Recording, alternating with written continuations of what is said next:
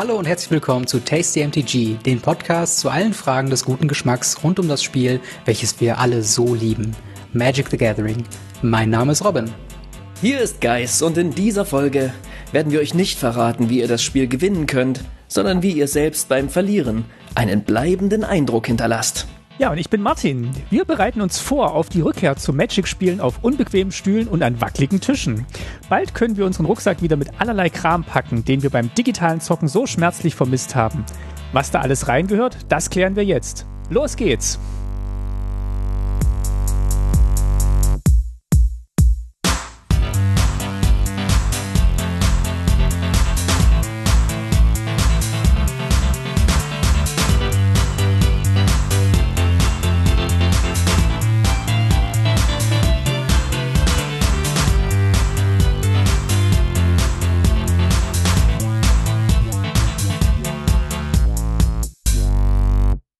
Tja, und schon geht's los. Hammer. Ja, äh, aber sag mal, äh, Robin, wer, wer ist Robin? Robin? wer, wer bin ich? Robin Hood? Hallo Robin, herzlich willkommen. Hallo. Ja, danke, dass ihr mich eingeladen habt. Äh, Soll ich kurz ein paar Takte zu mir sagen, oder was? Du, ja, mach doch einfach die Sendung. Du, du tust so, als würdest du deinen eigenen Podcast haben. Erzähl doch mal. Ja, äh, ja, ich bin Host äh, und Mit-Creator von Radio Ravnica.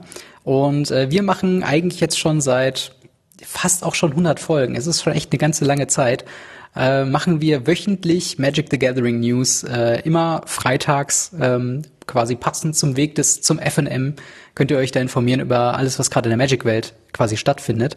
Und ähm, ja, ich mache das zusammen mit Marc aktuell und wir finden das Hammer und wir finden das Hammer, dass ihr uns eingeladen habt. Und wir haben ja auch noch quasi ein, Nebenprodukt zu dieser Folge, wo äh, Geis bei uns dann ist, wo wir das Thema noch mal ein bisschen weiterführen, nicht wahr? Richtig, richtig, genau. Das heißt, ihr äh, hört hier jetzt gleich den ersten Teil und den zweiten Teil gibt's dann drüben bei, ähm, bei Radio Ravnica. Ich weiß noch, wie ihr ähm, vor einiger Zeit sagtest, wow, wirklich schon zehn Folgen? Das ist ja Wahnsinn, wie schnell das, wie schnell das geht. Ja. Ähm, ja, genau. Und jetzt irgendwie 96, 97, wenn wir das aufnehmen, äh, der Hammer. Ich bin, bin nach wie vor großer Fan. Ich äh, höre mir, hör mir nicht mehr jede Folge an, seitdem ihr auch nicht mehr der einzige Podcast seid. Ne? Ähm, ähm, ihr, ihr wart ja lange Zeit der, der einzige. Um, aber ich höre sehr, sehr gern immer wieder rein, gerade wenn ihr dann irgendwelche interessanten Themen behandelt, die brisant sind. Und das habt ihr ja einfach immer, ne? Das brisanteste Zeug, äh, über das ihr Quasi, sprecht. ja. Und da ist es echt spannend, so deine und auch Marks Meinung zu hören. Aber auch andersrum, erstmal noch herzlich willkommen an alle Radio Ravnica-Hörerinnen, die uns jetzt vielleicht danach gehört haben, weil sie uns, Ja. weil sie Geist zuerst bei Radio Ravnica gehört haben und jetzt geguckt haben, äh, was der sonst so macht. Hoffentlich seid ihr zahlreich. Nee, schön, äh, dass ihr alle da seid, schön, dass du da bist und ähm, starten wir doch in die Folge. So, würde ich sagen, ähm, servieren wir die Vorspeise. Was gibt's denn, Martin? Es gibt äh, fünf Snickers-Riegel für das gute Durchhaltevermögen. Wenn dich der Hunger packt.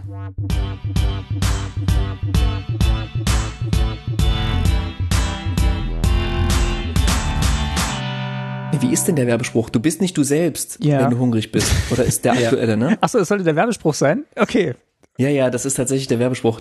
du bist nicht du selbst. Ich kenne nur dieses, äh, du bist nicht du, wenn du hungrig bist, wo sie diese Werbespots Das haben, wo dann jemand äh, quasi zu Diva geworden ist und dann nimmt er einen Biss vom Snickers-Riegel und wird dann wieder Ja. normal. Es gibt in Sachsen den wunderschönen Spruch, Hunger macht wutig. Also ähm, quasi wutig im Sinne von unausgeglichen. Hm. Grummelig. So so, wie ein und- Sachse dann halt. Wie man sich den Sachsen im Bilderbuch vorstellt, so ist der Sachse Ja. nur, wenn er hungrig ist. Der, ich wollte sagen, der sagt es eigentlich so immer hungrig. Ähm, genau. Ganz kurze Vorspeise. Wir sind euch ja noch schuldig von der letzten Folge, um euch zu erzählen, wie es mit der Strixhaven Story weitergeht. Vielleicht mal die Frage an Robin. Verfolgst du die Strixhaven Story? Null. Muss ich wirklich sagen. Ich, ich bin, ich habe mitbekommen, dass sie momentan wieder diesen Push haben zu Online-Sources, was so eine kontinuierliche Story erzählt. Und ich weiß auch, dass es halt äh, äh, immer eine kleine Fangruppe gibt, die sich da jede Woche drauf stürzt auf diese Online-Artikel. Nach diesem alten Stile hin, die sie, glaube ich, bis Ixalan oder so gemacht haben.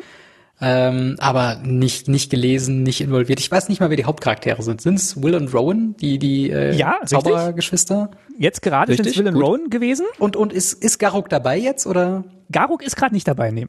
Aber der sollte nee. doch auf die beiden aufpassen nach Throne of Eldraine. Das war mein letzter Stand. Stimmt. Auch das ist unter die Räder gekommen, wie wir gleich erfahren werden. Das war doch das, was der Prof irgendwie in Frage gestellt hat, ne? Irgendwie. Ach so. Egal, Martin. Stimmt, du hast recht. Das ähm, Garo hätte eigentlich noch einen Part gehabt. Ähm, wir sind letztes Mal ausgestiegen, als ähm, noch nicht so ganz klar war, was Luca und die Orik jetzt vorhaben. Und äh, der perfide Masterplan ist, sie greifen die Schule an, damit äh, Extus den Blutavatar beschwören kann. Und äh, Will und Rohn verhindern das. Das ist, glaube ich, passiert noch. Packend. Jetzt müssen wir aber noch mal kurz, kurz klären, weil es super wichtig ist, warum will der denn den Blutavatar beschwören? Warum macht der das Ganze und zerstört damit die fast die ganze Schule oder es ähm, überrennt die? Weil er der Böse ist in dieser Geschichte. Ach so.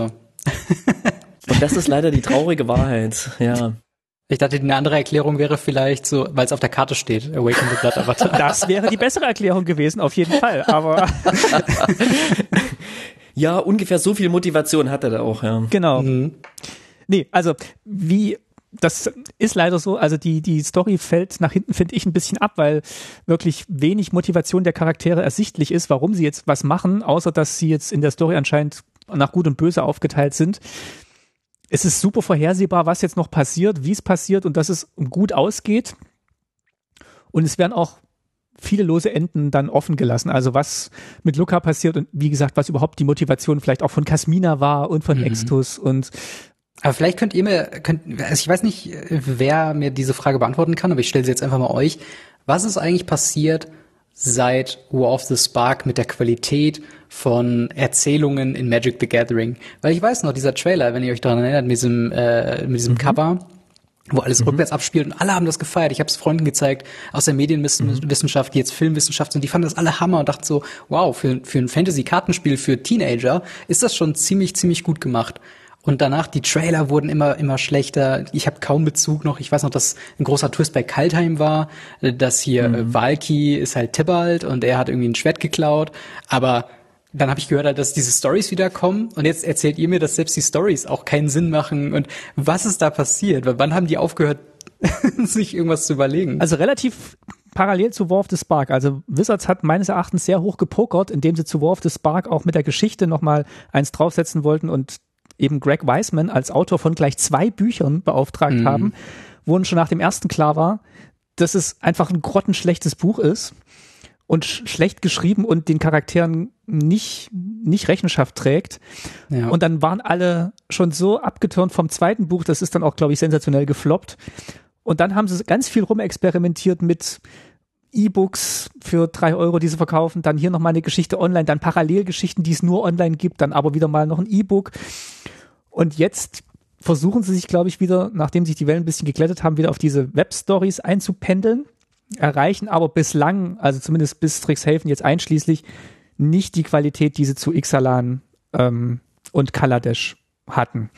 Ähm, es gibt jetzt immer noch so Nebenstories zu zu der Hauptgeschichte, wo so einzelne Charaktere oder die Welt so ein bisschen in den Mittelpunkt gestellt wird. Das sind dann einfach so so ähm, ja Kurzgeschichten aus der Welt, die für sich stehen und die funktionieren meines Erachtens besser, weil sie einfach der Fantasie halt noch so ein bisschen Raum lassen, weil dann werden dann so Schlaglichter auf die Welt geworfen, was halt auch die Karten machen.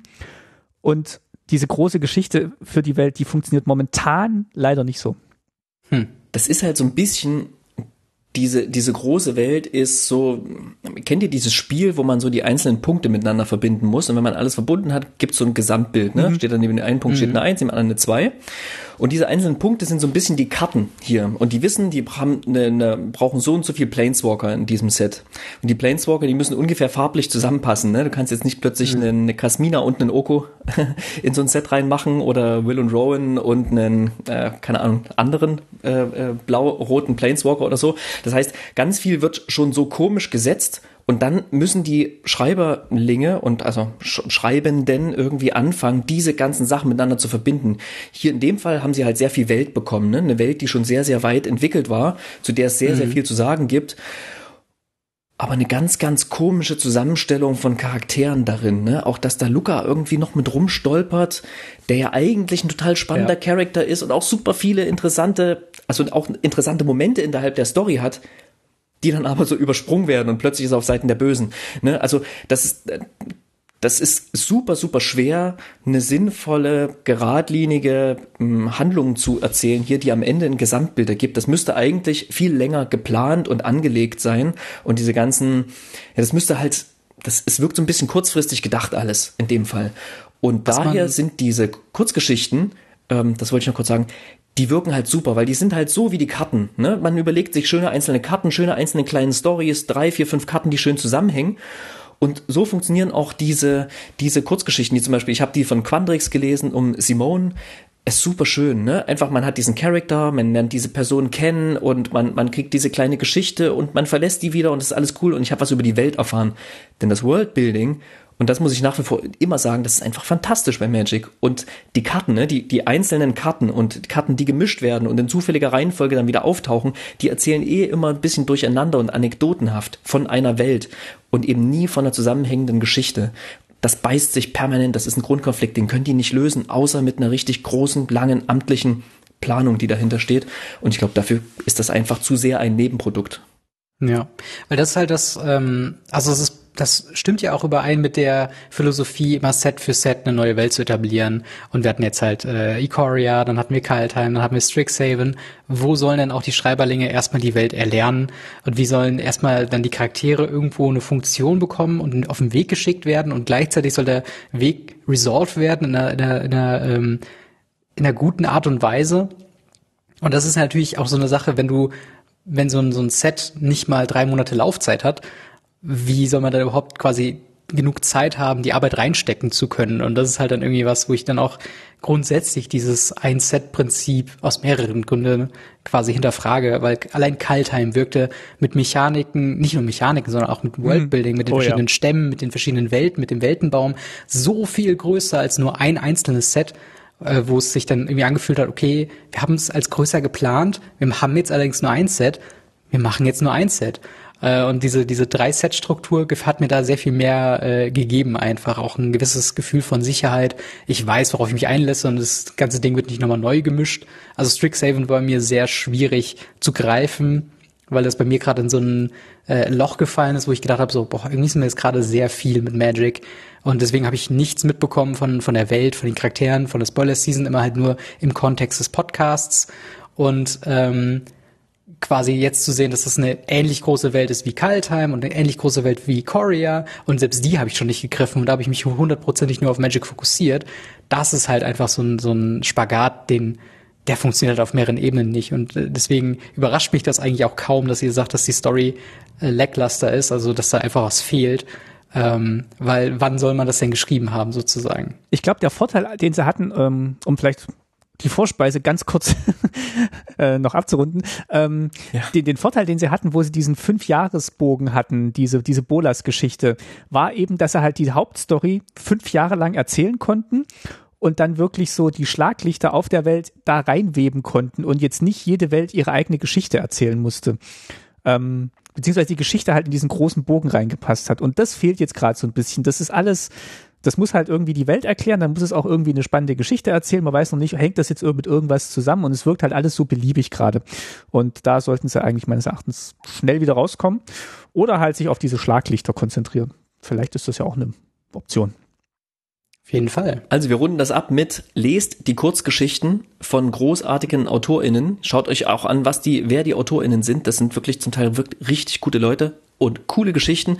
Ähm, skippt die Hauptstory, wenn ihr es nicht eh schon getan habt. Ähm, genau, und freut euch auf die nächsten Sets. Da wird bestimmt alles besser auf in die Hauptspeise. Martin, was servieren wir denn hier? Und haben wir überhaupt schon verraten, was das Thema ist, diese Dinge, die wir servieren, nachdem wir gesagt haben, dass es fünf Snickers gibt? Genau, ich habe am Anfang gesagt, wir stolpern so langsam wieder zurück Richtung ähm, Face-to-Face-Spiel.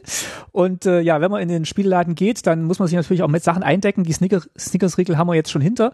Und äh, wenn es mal wieder länger dauert, habe ich ja immer so ein Müsli in der Thermoskanne dabei. Hast du, hast du wirklich ein Müsli in der? Ja.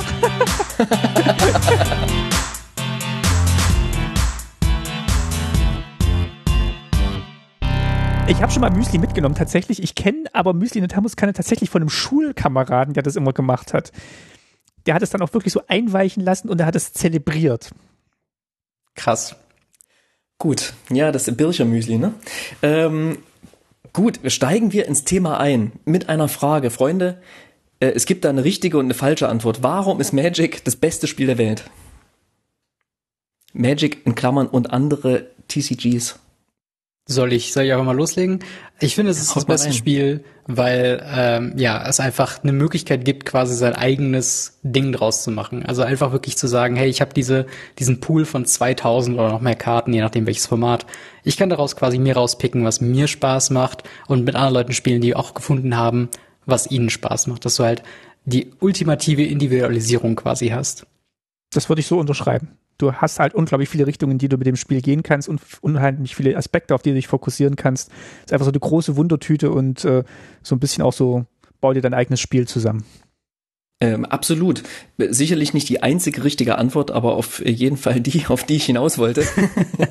ähm, äh, definitiv, denn es trifft ja zufällig auch das, ähm, worüber wir heute sprechen werden. Ähm, denn ähm, rund um die Frage, wie können wir unser Spiel individualisieren, wie können wir unsere Karten personalisieren. Und ähm, ich habe dabei immer vor Augen, Herr der Ringe, mal wieder, ich habe oft Herr der Ringe vor Augen, ähm, Aragorn, ja, Aragorn, er hatte halt so ein geiles Schwert geschmiedet bekommen, ja, erinnert ihr euch noch? Ja, Und äh, Viggo Mortensen, der Schauspieler, der hatte, als er quasi als Schauspieler für die Rolle das Schwert überreicht bekommen hat, hat er das Ding halt genommen und überall mit hingenommen. Das war halt so sein Baby, sein Ding. Ne? Das hat er quasi genommen, um sich in die Rolle reinzufühlen und so weiter. Und als ich das erste Mal meine Magic-Karten das erste Mal bekommen habe, habe ich mich genauso gefühlt wie Viggo Mortensen, der dieses Schwert überreicht bekommen hat. Ähm, ähm, Sehr gut. und äh, guter Kumpel von mir sagt halt auch immer, sein Magic Deck ist eine Waffe. Und äh, so bisschen ist es ja, ne? Man shaped das die ganze Zeit, man schärft es, man tritt in den Kampf damit ein, ähm, aber und äh, da muss ich auch wieder an Herr der Ringe denken, ne? Das Ding sieht halt einfach auch oftmals geil aus. Das kann was hermachen, so, ne? Man, wir hüllen, wir packen das Ding in Sleeves, wir, ähm, machen das Ding, wir geben dem ein bestimmtes Thema. Ähm, wir haben ganz, ganz viele Punkte, wo wir ansetzen können, wo wir das einfach einzigartig gestalten können, um, wie ich im Eingang schon sagte, selbst wenn wir verlieren, maximal Spaß haben und echt einen bleibenden Eindruck damit hinterlassen können. Und ähm, auch haben wir gesagt, es ist eine Doppelfolge. Quasi hier gibt's einen Teil und einen bei Radio Ravnica. Bei Radio Ravnica hört ihr quasi alles, was mit den Karten und dem Deckbuilding selbst zu tun hat. Beispielsweise Karten nach einem bestimmten Artist oder einem Frame auszusuchen und so weiter. Und jetzt sprechen wir quasi über alles, ja, externe Sleeves, Deckboxen, Playmats und so weiter. Und da gehen wir einfach Stück für Stück der Reihe nach durch und stellen uns die Frage, okay, wie können wir dieses ähm, ja, Equipment nutzen, um ja, um, um damit unserem unserem Haufen Magic-Karten quasi ein edles Gewand zu verleihen und irgendwie zu sagen, hey, das ist unser Ding und das würden nur wir so gestalten und das schreit halt irgendwie, das ist das Deck von Robin, von Martin oder so. Genau. Also es ist auf jeden Fall ein sehr guter Punkt, weil es natürlich auch einen Unterschied macht, ähm, wenn du jetzt, wenn es mal bald wieder Richtung F&M geht, ne, und da kommt jemand Neues da rein. Meistens kann man schon am Equipment quasi sehen, wie erfahren oder wie lange schon jemand Magic spielt. Weil jemand, der äh, zum Beispiel mit, ja, vor, vor 10, 20 Jahren oder so angefangen hat, der wird wahrscheinlich nicht mit der Pre-Constructed Deck Pubbox vorbeikommen und sagen, hey, hier ist mein Commander Deck, ich leg los, sondern wird wahrscheinlich Ultimate Guard Flip and Tray mit äh, Schublade mit Würfel drin haben. Die Sleeves sind äh, wahrscheinlich irgendwelche High-End Sleeves und vielleicht halt auch farblich irgendwie abgepasst. Und das ist halt wirklich so ein guter Punkt, äh, woran erkennt man immer einen neuen Spieler im Laden an, dass er keine Spielmatte hat oder dass sie keine Spielmatte hat, sondern erstmal, ja, ich komme mit ein paar Karten vorbei und guck mal, wie lange ich komme und dann erstmal sehen, oh, jeder andere hat eine Playmat, nur ich irgendwie nicht. Hm, vielleicht sollte ich mir mal eine Playmat holen, weil das scheint ja irgendwie Sinn zu machen und ähm, so ein bisschen geht damit ja auch einher, wie sehr man im Hobby ist quasi, ne? Weil niemand kauft sich, der gerade anfängt, fängt jetzt an, äh, sich fünf verschiedene Sleeves zu holen äh, oder sich direkt eine Playmat zu holen, direkt eine, eine teure Deckbox zu holen, sondern man geht erstmal mit dem Nötigsten und wenn man merkt, okay, das, das ist was, was mir gefällt, dann holt man sich den, den äh, coolen und längerwertigen Kram. Hier möchte ich jetzt länger wohnen, hier kaufe ich mir jetzt eine schöne Couch. Sozusagen, ja. Genau, und man, also man, ich kenne genügend Leute, die lange spielen und ihre Karten trotzdem ein bisschen, also schützen technisch, aber ähm, nicht sehr, also das einfach nicht sehr gestaltend nutzen. Und ich möchte nochmal betonen, es geht jetzt hier nicht dabei darum, ne, wie kann euer Deck das Schönste sein, so, ne, ähm, sondern, sondern einfach, wir wollen so ein bisschen versuchen, in Bewusstsein zu rufen, dass wenn ihr euch Sleeves kauft, in die Karten dort reinpackt und wenn ihr euch eine Playmat kauft, ihr trefft quasi permanent quasi Entscheidungen, wie das aussieht. Egal wie es am Ende aussieht, ihr trefft ja schließlich eine Entscheidung und das ja. kann man bewusst tun oder man kann es halt einfach so machen und nur nach dem Preis gucken. Aber am Ende wird es halt vor euch irgendwie ein Bild ergeben und ähm, das kann ein schönes Bild sein, das kann ein Bild sein, was sagt, hey Gegner, hab Angst oder es kann ein Bild sein, was sagt, ähm, hey Gegner, sei froh, wenn du hier nicht zu lange hingucken musst. Und wir haben uns verschiedene Kategorien überlegt, ähm, wo wir ja diesen, diesen Style-Faktor anwenden können und fangen einfach mal so an mit, mit den Sleeves. Also wo kommen die Karten rein? bei Sleeves ist halt immer so ein Thema, ähm, ganz viel, also ich, ich, häng, ich bin da auch weniger, sag ich mal, ästhetisch äh, gerade am Anfang drin, sondern mehr halt auch äh, prakt, pragmabel. Also zum Beispiel die ersten Sleeves, die ich mir in einem Local Game Store gekauft habe, sind auch immer noch Sleeves, die ich heute noch tatsächlich benutze teilweise, weil sie halt eben stark robust sind äh, und halt eben so ein paar Qualitäten haben, wie äh, ich kann sie ohne Probleme auf Turnieren spielen, sie bekommen nicht leicht hinten Kanten und Marker drin, was halt sehr problematisch ist, wenn man auf äh, Turnieren mhm. geht, weil man dann theoretisch quasi sehen kann, okay, keine Ahnung, der Counterspell hat immer unten links eine, eine, eine Kante drin, ähm, weil mhm. dann kann man die Sleeve nicht mehr benutzen und muss sie austauschen. Und dementsprechend, also was ich eigentlich seit Tag eins nehme, seitdem ich mich damit beschäftige, sind Dragon Shield Mud Sleeves.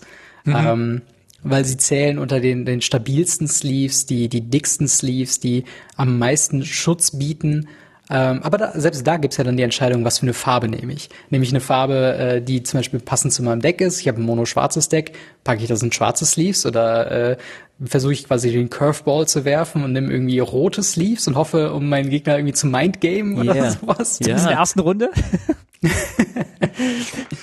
Ja, die Treckenshields sind schon gut. Also ich bin damals nicht gestartet mit ähm, so hochwertigen Sleeves. Ich habe mir dann, glaube ich, sehr, sehr günstige gekauft, die dann auch wirklich schnell gerissen sind und habe dann später erst gelernt, worauf man dann so achten sollte und ähm, natürlich auch so Bewertungsvideos geguckt und äh, hm. bin dann irgendwie auch bei den bei den Treckenshields gelandet.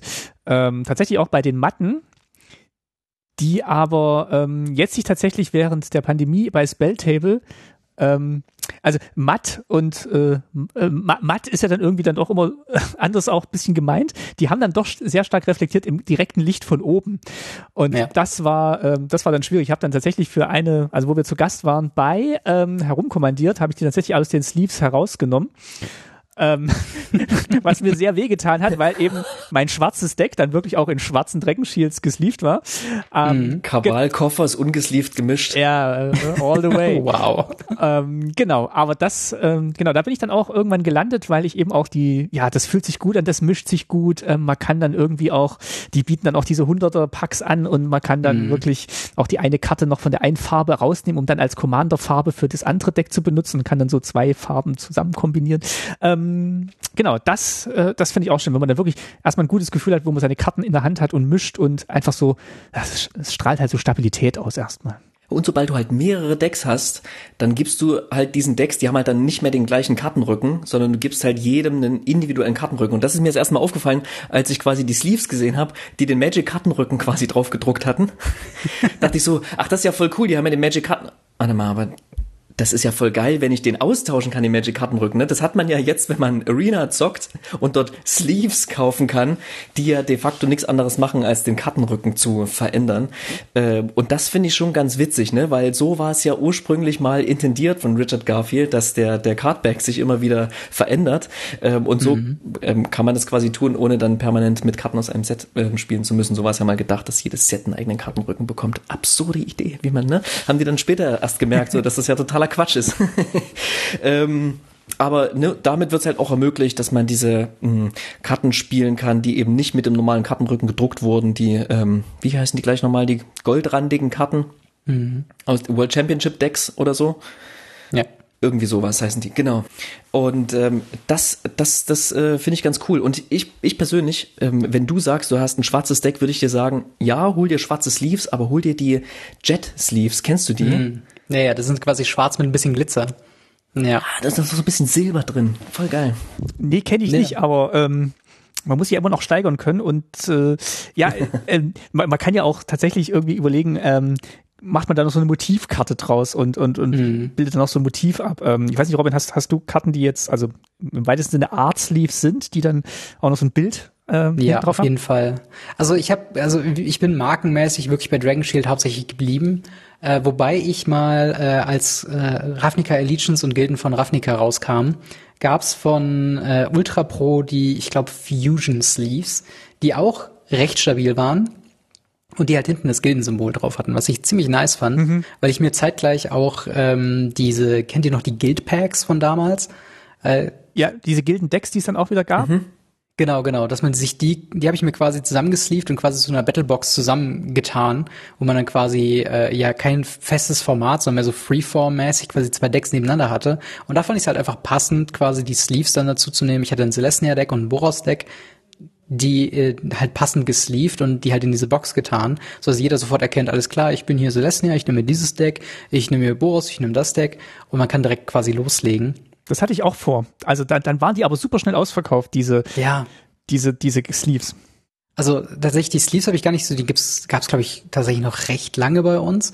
Ähm, aber auch diese, diese Guild Packs, ich würde mir richtig hoffen, oder ich hätte ein bisschen gehofft, dass sie das zu Strixhaven wiederbringen, weil es so eine coole Idee ist, quasi auch zum einen Reprints zu liefern, die notwendig sind in den verschiedenen Farben, dann aber auch jede Schule bzw. jede Gilde so eine Entität zu geben in einem gewissen äh, Stil, was für ein Deck du quasi spielst.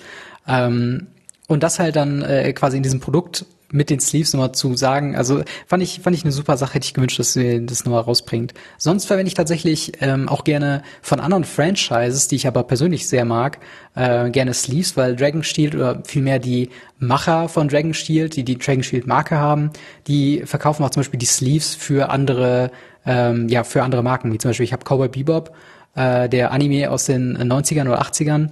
Davon habe ich äh, Sleeves, die ziemlich, ziemlich nice sind. Damit habe ich eigentlich immer mein, mein Pet-Deck, mein Lieblingsdeck gesleeved. Ähm, sonst jetzt gerade, ja gut, jetzt müssen wir halt sagen, zum Zeitpunkt der Aufnahme habe ich schon über ein Jahr lang nicht mehr Magic gespielt in Paper. Also ich habe hier teilweise ich habe ja teilweise Decks gesleeved, äh, einfach nur mit den Sleeves, die ich halt noch da hatte. Äh, dementsprechend ist da jetzt nicht so viel Arbeit reingenommen. Aber ich weiß noch, früher habe ich immer äh, ja gesagt, okay, heute spiele ich äh, damals im Standard Boros Feather. Dann nehme ich auf jeden Fall meine schönen Cowboy Bebop Sleeves, pack die da rein, weil das ist einfach, die Leute sollen wissen, ich bin der mit den Cowboy Bebop Sleeves. Weil das einfach eine Hammer-Serie ist und das Deck haut rein. Ich höre aber schon so ein bisschen raus, also das sind jetzt tatsächlich ähm, äh, Sleeves, die man benutzt, um halt Decks äh, zu sleeven, die halt auch einen längeren Bestand haben. Also Standard ist vielleicht so der, der, der kürzeste Zeitrahmen, aber äh, wir kommen jetzt eher so aus der Commander-Ecke, ähm, dass man dann wirklich auch so die Identität auch für einen langen Zeitraum diesem Deck gibt, wenn man die Sleeves benutzt. Ja, das, das auf jeden Fall. Also äh, ich suche mir auch quasi die schöneren Sleeves aus. Also jetzt gerade, also die Standard-Decks, die ich jetzt gerade noch habe, die noch nicht rausrotiert sind, die ich noch nicht aufgelöst habe, ähm, die haben tatsächlich halt diese einfarbigen Sleeves, aber wenn es halt in Richtung Modern geht, wo es recht ähnlich ist wie im Commander, dass du die in der Regel lange Zeit nicht anfasst, ähm, also außerhalb zum Spiel natürlich. Ähm, da habe ich dann auch ähm, neben Double Sleeving, was auch noch ein Punkt ist, den wir vielleicht ansprechen können, ähm, halt, dass die halt wirklich die schöneren Sleeves dann haben. Ähm, und bei bei Double Sleeving, ich weiß nicht erstmal, wie wie steht ihr dazu? Ist das was, was ihr macht, oder ist das was, was äh, Ja, noch nicht bei euch angekommen alles. ist? Okay. Jedes Basic wird gedouble-sleeved. Alles außer die Draft-Box. Ja.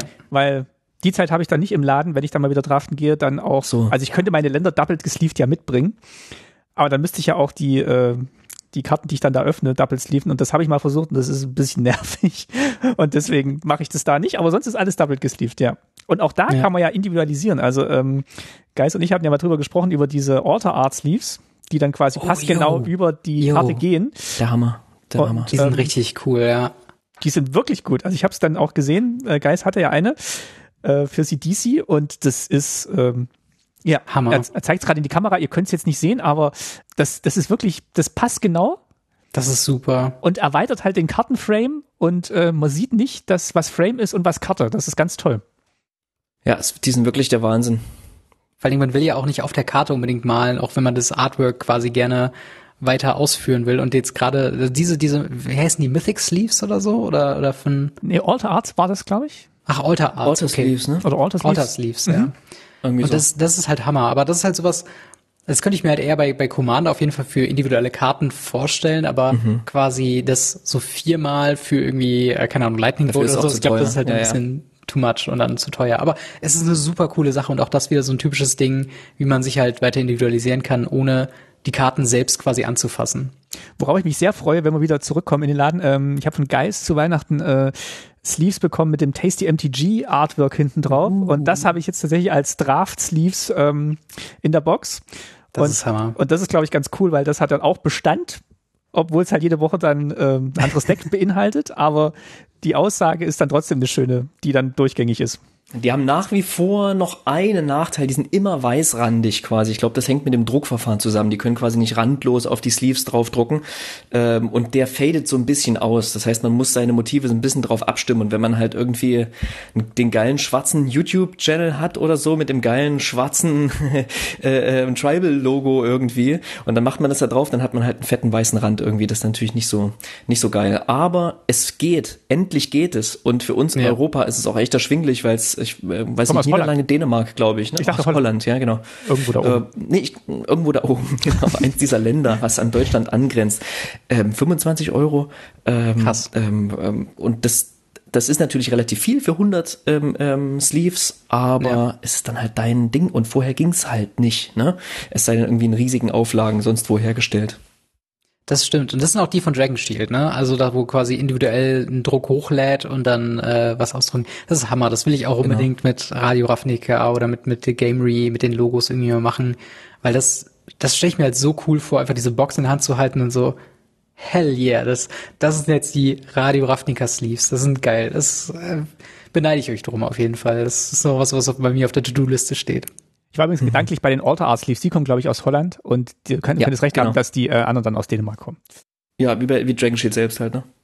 Genau, ähm, lass uns gerne mal weitergehen. Ähm, es sei denn, wir, du hast noch was, Geist, du hast gerade tief eingeatmet, um noch was zu den Sleeves zu sagen, sonst wird man nämlich. Ja, ich habe, ich habe, ich möchte nur noch ein Bild teilen. Ich ja. war vor, ich glaube, drei oder vier Jahren durfte ich mal in Toronto sein, in, in Kanada, und war dort halt mal in so einem richtigen Spielladen drin. Ne? Mhm. Also TCGs haben ja dort nochmal einen anderen Stellenwert und die Kartengröße ist ja dort überall so groß, ne, wie die Magic-Karten groß sind. Das heißt, die Sleeves haben halt, ne, es gibt, die haben nicht diese europäischen Kartengrößen wie wir hier noch zusätzlich. Das heißt, die haben einfach riesige Regale voll mit Sleeves. Einfach riesige Hammer. Regale voll. Die haben so einfach irgendein Meme ähm, als Sleeve. Äh, die haben irgendwie von irgendeiner TV-Serie fünf verschiedene Sleeves und so. Ähm, und das halt von zig verschiedenen TV-Serien. Und das ist der Wahnsinn. Da ist echt für jeden was dabei und die kosten halt einen Appel und ein Ei, logisch, ne? Mhm. Weil es irgendwie super preiswert sonst wo über See hergestellt wurden. Aber es macht halt echt, echt was her und ich habe halt allen meinen Freunden quasi ein Draft-Set Sleeves mitgebracht und für jeden was anderes. Das war, cool. das, das war cool. Und jetzt hat jeder irgendwie, der eine hat Superman-Sleeves, der andere hat irgendwie so eine springende Katze auf seinen Sleeves drauf, und einer hat einfach nur so einen Atombombenpilz. Ähm, genau.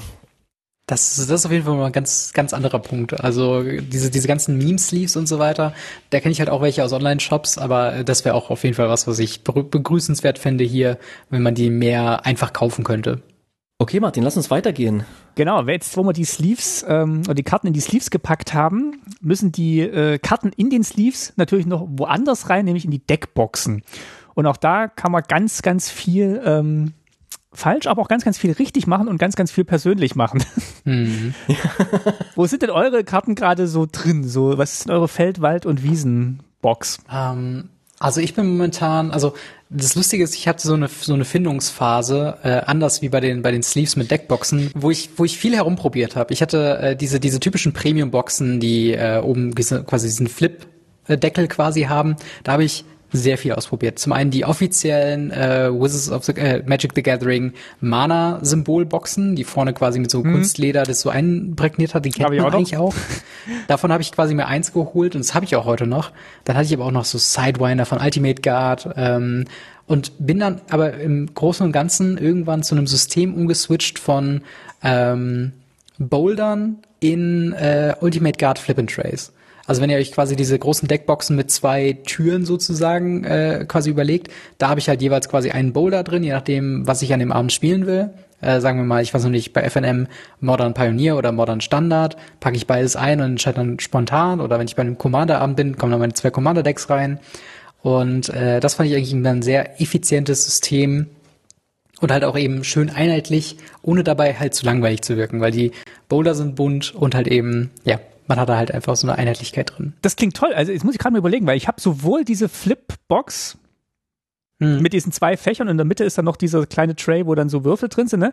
Und du meinst, du hast dann dieses Fach rausgenommen für die, für die Karten und da passt dann genau ein Boulder rein?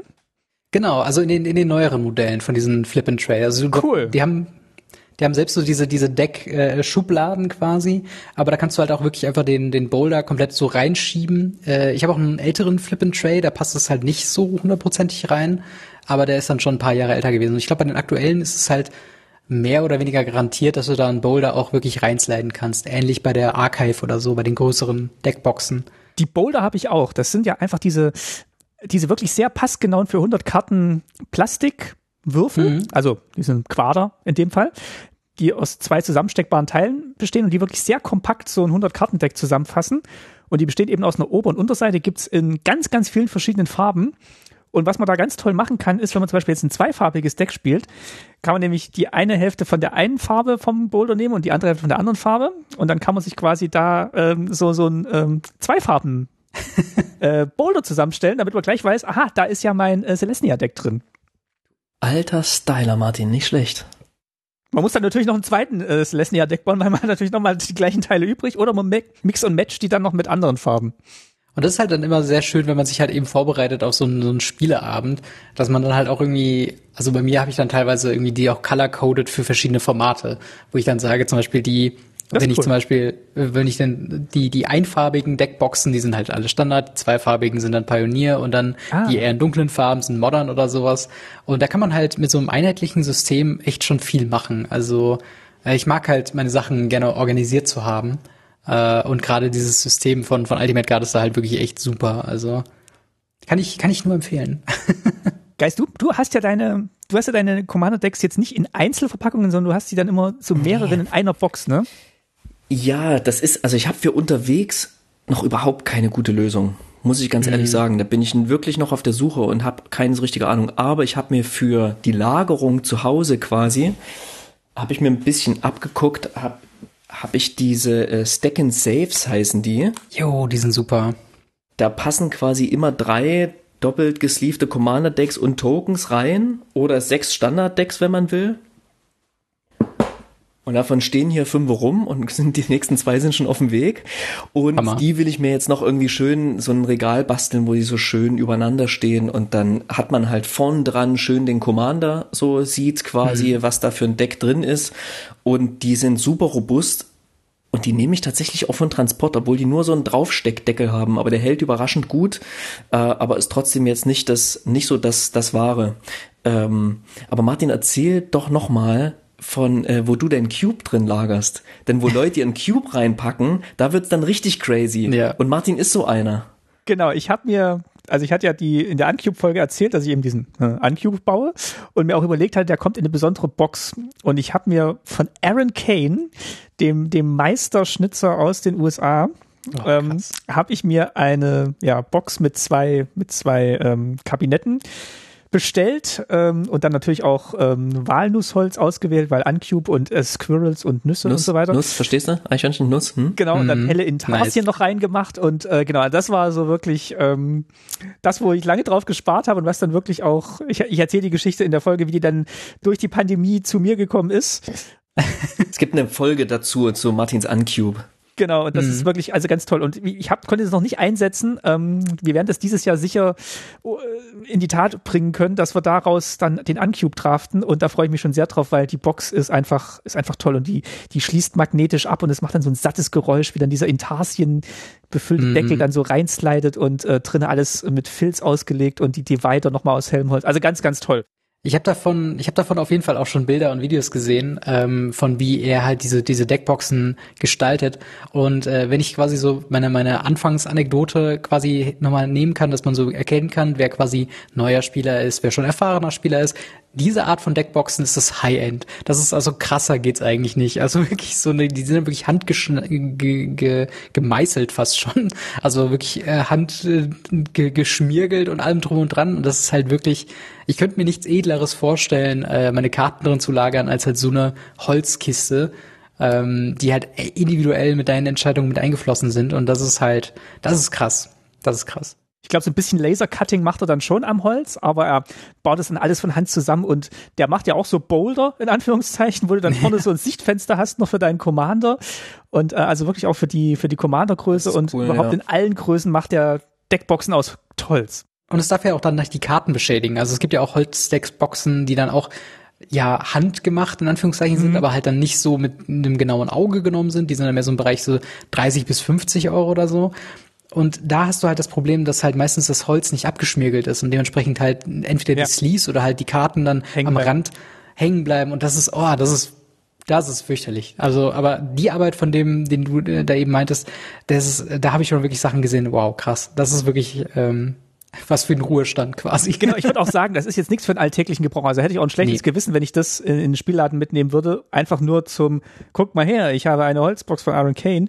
Das ist, glaube ich, eher was für die Vitrine zu Hause und für, für ausgelesene Spieleabende. Und sonst mhm. wäre ich auch eher was bei was Praktischem, was halt eben auch mit den bunten Farben, wie die Boulders das haben, so, so alltagstauglich ist. Aber für was Besonderes ähm, ist es auf jeden Fall ein Hingucker. Ich habe noch einen Nachtrag äh, zu dem, was du eben meintest, Guys, mit den äh, mit diesen durchsichtigen Ultimate Guard Plastikboxen. Weißt du, wofür ich die verwende? Hm. Für ähm, Jumpstart Packs hm. quasi, hm. wo ich dann, mhm. ich habe alle Jumpstart Packs, die ich aufgemacht habe und mit denen ich gespielt habe, quasi gesleeved und dann eben in so eine Box nice. getan und dann quasi die verschiedenen Thematiken, also es sind deutlich mehr als sechs, du kannst ja quasi nur auf sechs Seiten gucken, aber so mir quasi ein eigenes Brettspiel äh, gebaut, weil du hast ja quasi, du hast es jetzt quasi Mittel Ding rausgenommen für quasi 300 äh, 100er äh, Decks, aber du kannst die ja quasi mhm. auch drin lassen und hast du dann quasi sechs Fächer, wo je drei Jumpstart ähm, Packs quasi reinpassen. Und immer wenn ich quasi jemanden da hab, der Magic zwar kann, aber halt kein Deck hat, oder wir haben keins auf einem Power Level, nehme ich das Ding aus dem Spielregal und sag hier, das sind meine Themen, such dir zwei davon aus, ich suche mir die zwei anderen raus und wir zocken einfach instant. Und dafür sind nämlich auch sehr gut für, für so Battleboxen oder eben so Brettspielvarianten von Magic the Gathering, wenn man sich die bauen will, weil sie auch so schön kompakt ist einfach. Also Deckboxen finde ich auch, da überwiegt bei mir der Pragmatismus, der der Style-Gedanke, der ist bei mir kommt bei mir tatsächlich immer zweit als zweites erst und da da muss ich da will ich selber noch ein bisschen äh, suchen. Da Deswegen mag ich deine deine Nussbox so sehr, weil die hat was mit dem Inhalt zu tun, weißt du? Die hat was mit ja. dem Inhalt zu tun. Meine Boxen, die versuchen lediglich möglichst unauffällig zu sein und ähm, meine Magic-Karten möglichst auffällig im Raum zu platzieren, mit einem einheitlichen, ruhigen Bild, ohne dass es störend wirkt, so, ne? Und ähm, ich würde, glaube ich, selber ein bisschen ausrasten, wenn ich hier zu jedem Deck eine individuelle Box hätte und das würde hier alles so total kunterbunt irgendwie hinter mir im Regal stehen. Das wäre, glaube ich, auch nicht so cool. Was ich gesehen habe auf Reddit ähm, heute oder gestern oder so, ist ein Typ, der hat tatsächlich sich so ein 6 mal 7 6 mal 7 Decks, nee, 6, 5 mal 7 oder sowas, 35 Decks waren das, glaube ich. Hat sich einen großen Kasten gebaut, hat sich quasi von einer derselben Firma dieselben Lederboxen geholt in unterschiedlichen Farben, hat die so regenbogenförmig da drin angeordnet und hat dann quasi zu jedem Deck sich ein Logo rausgesucht. Bei den monofarbigen Decks sind es die Mana-Symbole, bei den zweifarbigen Decks sind es die Gildensymbole und hat die sich oben drauf gelasert und hat die dann Hammer. in diesen Kasten dort einsortiert, ja. Und es sieht halt wirklich schön, es hat ein ruhiges Bild und du weißt halt hinter jeder Box, was für ein Deck drin ist. Das fand ich richtig schön. Äh, ähm, braucht man halt irgendwie Zugang zu so einem, zu so einem Lasergerät. Das stimmt. Aber da ist halt auch wirklich, wie du schon sagst, so dieser Pragmatismus ist gerade, glaube ich, also bei, bei Commander, wo es auch, glaube ich, äh, ein Ziel ist bei vielen Commander-Spielern, ist halt ein Deck für jede Farbe, ein Deck für jede Farbkombination in einem zweifarbigen und vielleicht noch ein Deck pro Chart irgendwie zu bauen, dass man so eine Sammlung hat. Ähm, mhm. Wenn es halt wieder Richtung äh, Standard geht, wo es ja noch schnelllebiger ist, dann würde es mich, glaube ich, nerven, so ein Riesenregal zu haben ja. und dann mir zu vorzustellen, okay, Standard hat gerade rotiert, verdammt, ich muss mir ein Mono-Red-Deck bauen. Ja, ja. ja und ich glaube, das ist halt dann weniger pragmatisch. Aber es Klar. ist auf jeden Fall für die Sammlung, für, für Leute, die sich das halt schön als Hobby aufbauen, das, das ist ja nochmal äh, halt so, so ein Pflegelevel nochmal drüber, wo quasi das sich um das Spiel kümmern zum Hobby teilweise wird ähm, mhm. wo man sich vielleicht das Equipment holt oder sich äh, selbst so rudimentäre Skills in Schreinerei oder Laserdruck oder sowas ja. irgendwie selbst beibringt. Einfach nur, weil man es so sehr mag. Und das zeigt halt schon wieder so ein bisschen, wie tiefsinnig auch in diesem Sinne Magic the Gathering sein kann. Es ist halt eben nicht nur ein Kartenspiel, sondern es kann darüber hinaus auch für jemanden sein, der pragmatisch veranlagt ist, aber was weiß ich, keine Werkbank oder so zu Hause hat, der sich dann aber nochmal nimmt, ach komm, so ein Deckbox zusammen schustern, das kriege ich wohl noch hin. Mhm. Und wenn schon der Pragmatismus ähm, ähm, so wichtig ist bei den Deckboxen und wir über den Pragmatismus sprechen, der letzte, ein pragmatischer Tipp von mir in die Welt da draußen, wenn ihr euch mal einen Secret Lair gekauft habt, ähm, schmeißt die Boxen nicht weg. Ihr bringt super ein, ein doppelt gesleeftes Commander-Deck da rein. Das passt auf den Millimeter genau. Plus Tokens, plus Würfel. Könnt es verschließen und habt zumindest eine Box, bevor ihr zum Schnipsgummi greift. Bitte, nehmt eine dieser Boxen. Da kriegt man noch richtig was Und cycelt sie ab quasi. Naja, ne? Ja, Value. Deswegen, deswegen gibt's in diesen riesen Boxen diese drei Karten, die da verschickt werden, ja. Das ist für Ja. die Umwelt total gut ähm, am Ende. Gut, anderes Thema. Lasst uns weitergehen. Martin, willst du eine elegante Überleitung machen? Äh, absolut. Ähm, wir gehen weiter. Nachdem wir jetzt nämlich die Karten in den Deckboxen irgendwo hintransportiert haben, wollen wir natürlich auch damit spielen. Und wir wollen natürlich nicht auf äh, klebrigen, klebrigen Tischen äh, mit Wachstuchtischdecke spielen. Nein, wir haben natürlich unsere tolle Playmat hoffentlich dabei. Ein, ein Konzept, das ich auch erst lernen musste, wie du gesagt hast, Robin, am Anfang schon. Ähm, man Mhm. guckt dann so, so rüber auf die anderen Tische und denkt, "Hä, jetzt haben, kommen die da alle mit so einer komischen, kom- komischen Matte daher. Diese was, was, wo bin ich denn hier geraten? Aber ähm, habe dann schnell lernen müssen, dass es natürlich auch viele, viele Vorteile mit sich bringt und gut aussieht. Ja, definitiv. Und ich habe es auch erst also so so richtig Klick gemacht, warum es sinnvoll ist, sich eine Playmat zu holen, hat es bei mir auch erst, als ich das erste große Turnier besucht habe. Weil ich weiß nicht, ob ihr schon mal bei Grand Prix-mäßigen größeren Turnieren irgendwie wart. ähm, das ist halt vor der Pandemie. Waren wir in Prag. Ah, okay, sehr gut. Aber das ist halt wirklich so, teilweise sind diese Events so vollgestopft, dass man wirklich mit diesen Matten sein Playspace definieren muss, weil sonst kommt jemand und stellt quasi neben die Matte seine Deckbox und dann musst du sagen, ja, nee, ich muss hier auch noch spielen und es gibt kein eleganteres Mittel, das festzulegen als eine Playmat, weil die quasi für alle universell einen gewissen Spielbereich pro Spieler da hat. Jeder weiß, okay, Deckboxen gehören wieder in den Rucksack, wenn du halt nicht genug Platz hast und Trinkflasche schon gar nicht auf dem Spielfeld, sondern irgendwie auf dem Boden oder sonst irgendwas. Und da ist mir zum ersten Mal richtig aufgefallen, wie wichtig es ist, eine Playmat zu haben.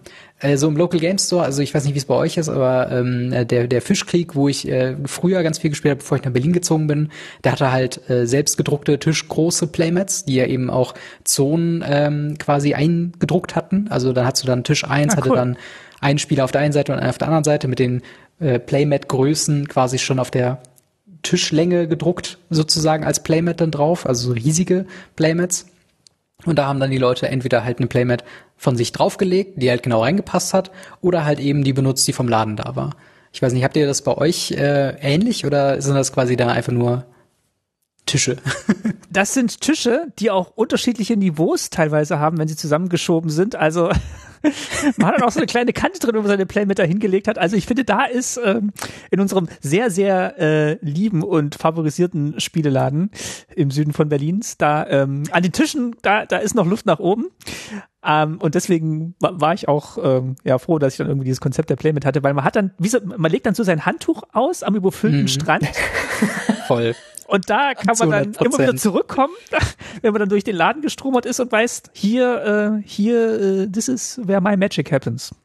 Bei uns liegen so diese Tischdecken aus, die, wenn man die richtigen Sleeve benutzt, so die Ecken dran hängen bleiben, weißt du? Das ist nochmal ein Incentive, eine Playmat zu benutzen. Ähm, Ja, das stimmt. Das, so wie so wie die Sleeves ja irgendwie den Kartenrücken individualisieren, so individualisiert ja die Playmat den Tisch, auf dem du spielst, ja.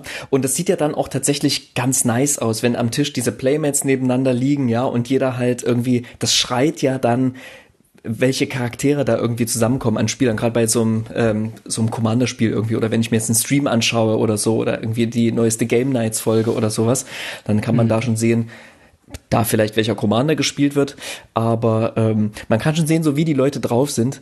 Und ein Beispiel, ich weiß nicht, ob ihr das gesehen habt, in irgendeinem der letzten herumkommandiert Streams war irgendwie der der Bruder von Frankie da und er hat sich so eine, ich weiß nicht, ob er die hat selber machen lassen, aber der hatte einfach eine Playmat, wo ich kannte den Typen nicht, aber einfach ein riesengroßes wirr ausschauendes Gesicht drauf war.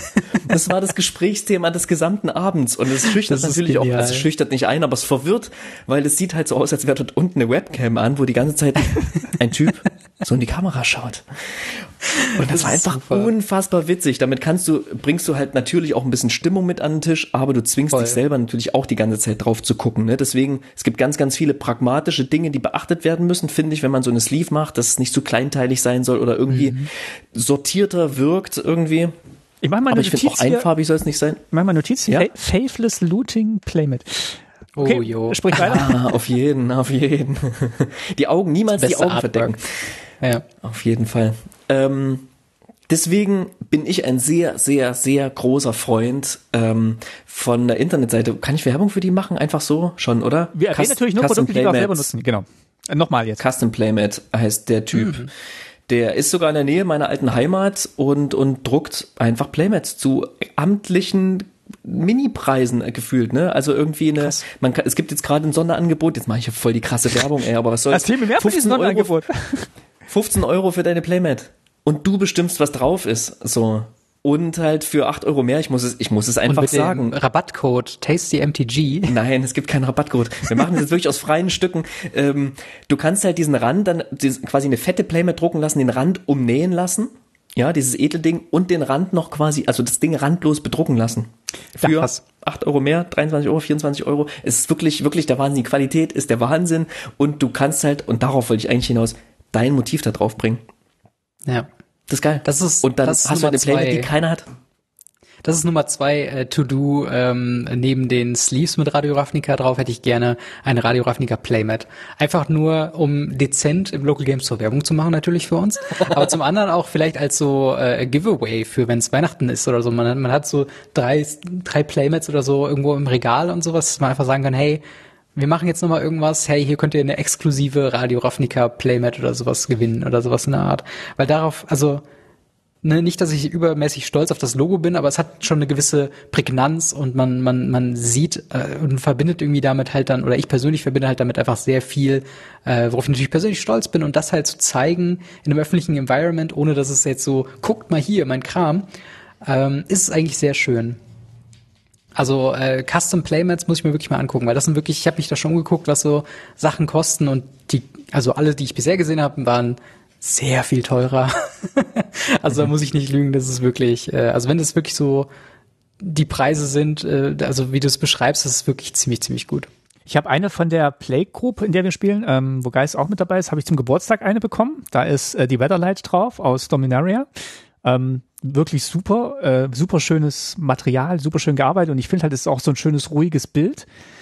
Mhm. Das ist die eine Playmat, die ich habe und die andere ähm, habe ich auch geschenkt bekommen von meiner Freundin zum Geburtstag.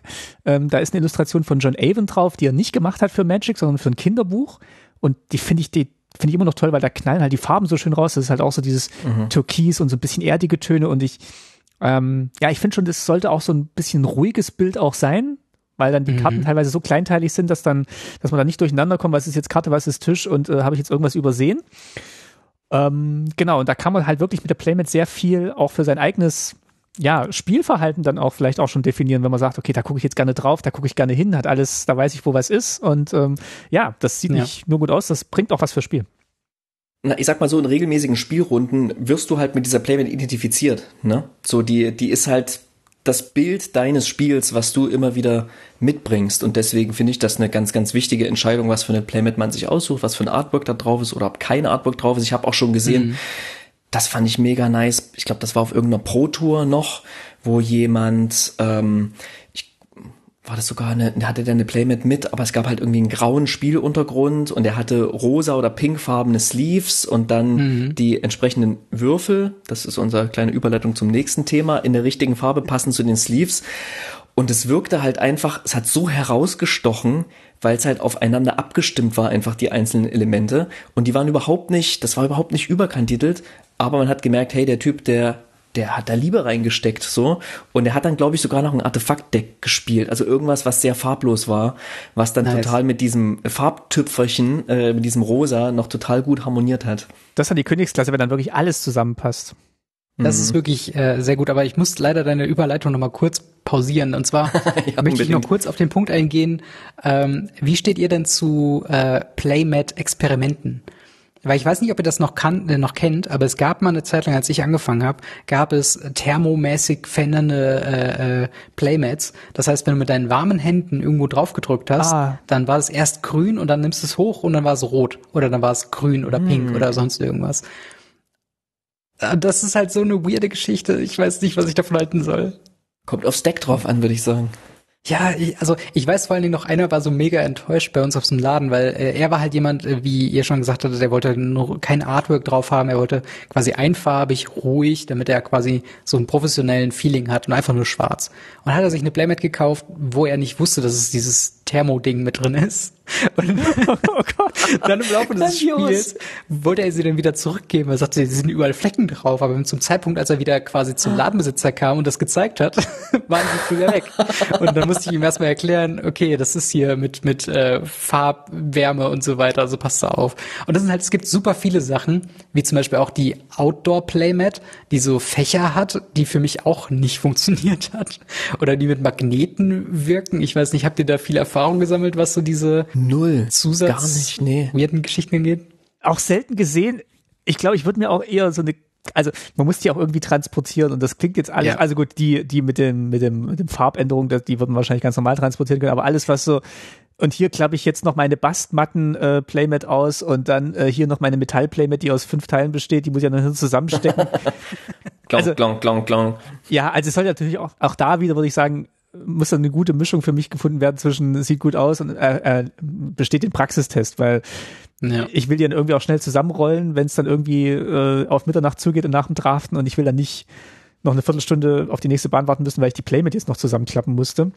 Und ja, also die, die muss dann, also für, für ein richtiges Deck, wenn du sagst, ja, die hat noch so verschiedene Fächer und ich habe dann irgendwie so ein, weiß nicht, Mhm. Inventor-Deck und dann ziehe ich da noch irgendwie was raus und da sind die Tokens drin und so, kann ich mir schon vorstellen, dass das lustig ist, muss aber, glaube ich, zum Deck passen und wäre jetzt nichts für, für einen Alltag, würde ich jetzt sagen. Auf gar keinen Fall. Also es ist fürchterlich, finde ich. So, na, das war ja die perfekte Überleitung. Lass uns doch kurz über Würfel sprechen. Da, da bin ich ja, wie gesagt, da, da habe ich jetzt noch nicht so richtig, ähm, das ist ähnlich wie bei Geist mit, dem, mit, der, mit der Hülle für die Commander-Decks, äh, für die Box mit, der- für die Commander-Decks, da bin ich jetzt noch nicht so richtig weit gekommen mit Würfeln. Also ich habe jetzt in der Pandemie gelernt, fürs Belltable weiße Würfel mit großen, also große weiße Würfel mit Ja. dunklen Mhm. Ziffern, damit man das auf dem Monitor gut sieht. Und äh, weiter Und bin ich noch nicht bitte gekommen. immer die gleichen Würfel verwenden. Und das finde ich immer schlimm, wenn Leute quasi unterschiedlich farbige Würfel verwenden. Oder, keine Ahnung, fünf weiße und dann ist ein kleiner grauer dabei, den man nicht sieht. Das grenzt dann schon halt fast an Spielbetrug irgendwie. Und ähm, vor allem an ästhetischer Beleidigung.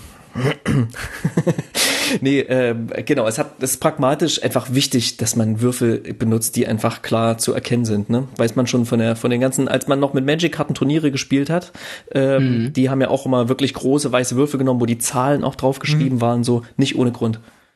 Ja, ich bin tatsächlich sehr großer Fan, ich weiß nicht, ob ihr die kennt, aber diese kleinen ähm, Plastik äh, äh, Aufbewahrungswürfel quasi, wo ich weiß nicht, wie viele es sind, aber es sind, glaube ich, so 20 oder fast 30 Würfel in so einer kleinen Verpackung, alle einfarbig und die sind auch so, so kleine Mini-Würfel. Also sie sind gar nicht so groß wie jetzt irgendwie aus, aus Brettspielen, die Würfeln. Und die sind halt wirklich ideal, wieder Thema, äh, viel los auf einem großen Turnier. Man, man muss so effizient wie möglich mit dem Platz umgehen. Und da sind halt wirklich diese, diese kleinen Würfel, da bin ich irgendwann mal äh, zu umgeswitcht, nachdem ich alle Brettspiele leergeräumt habe, weil ich partout keine Würfel hat, hatte sonst. Ähm, bin ich halt wirklich umgesch- umgeswitcht zu diesen, weil es sind mehr als ausreichend dieser kleinen Verpackung. Man kann sich eine Farbe aussuchen, die sehr, sehr schön ist. Bei mir ist es so ein, so ein Giftgrün, sage ich jetzt mal. Und die habe ich halt aufgeteilt in meine zwei äh, Flip-and-Trays, wie ich schon eben sagte, die in der Mitte diesen, diesen, dieses Würfelfach haben, was man rauszieht. Das heißt, wenn ich da meine Boulder reintue, wo selbst keine Würfel drin sind, habe ich quasi das komplette Paket in beiden äh, Flip-and-Trays. Und ähm, auch da wieder der Effizienzgedanke. Da kann ich dann auch komplette Token-Strategien fahren. Also wenn ich 25 verschiedene Tokens mit alle haben verschiedene 1-1-Counter drauf und dann mal Poison-Counter, da kann man noch einen dazulegen. Und man kann sich halt wirklich das schön bauen, auch ohne die Karte voll zu ballern mit Riesenwürfeln oder sowas. Das ist wirklich meine, meine Würfel of Choice. Neben doch noch eine Handvoll weißer mit, mit Augen. Ähm, also der, der klassischen Würfel. Äh, einfach nur, um da vielleicht mal so einen Planeswalker nochmal besonders hervorzuheben oder Ah, das ist gut, zu das ist ein sagen. guter Hinweis. Dass man verschiedene, also ja, Planeswalker ist tatsächlich eine gute Idee, dass man die nochmal irgendwie extra macht. Ansonsten habe ich nämlich auch diese kleinen Würfel, die haben sich auch wirklich bewährt. Ich hatte nur die grauen und die waren jetzt, also bin ich, äh, wu- wurde sich beschwert, dass die jetzt auf dem Bildschirm nicht erkennbar waren. Deswegen musste ich tatsächlich aus alten Brettspielen nochmal weiße Würfel zusammensammeln. Ja. Und ähm, werde vielleicht auch nochmal andere Farben switchen von diesen kleinen Würfeln, weil ich finde die auch super, weil du kriegst halt sehr viele auf kleinem Raum transportiert und kannst halt trotzdem mit Farbe auch immer noch was, ähm, also was auswählen, was dir liegt.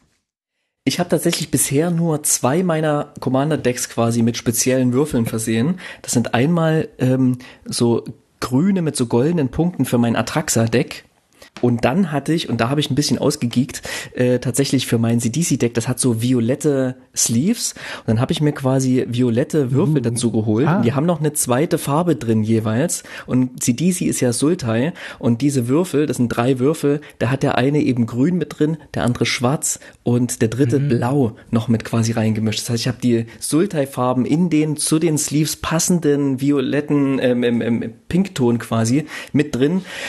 Das war aber auch ein Zufall, dass es das gerade gab. Ähm, ich dachte schon, ich wollte dich gerade fragen, wie lange hast du gesucht nach den genau passenden Würfeln? das war ein bisschen Zufall, das war ein bisschen Zufall. Aber ich sag mal so, was das dann halt gemacht hat, war, es war voll der erhebende Moment das zusammenzustellen. Mhm. So. Und CDC ist ein Deck, das werde ich nie wieder auseinandernehmen. Ja, einfach ja.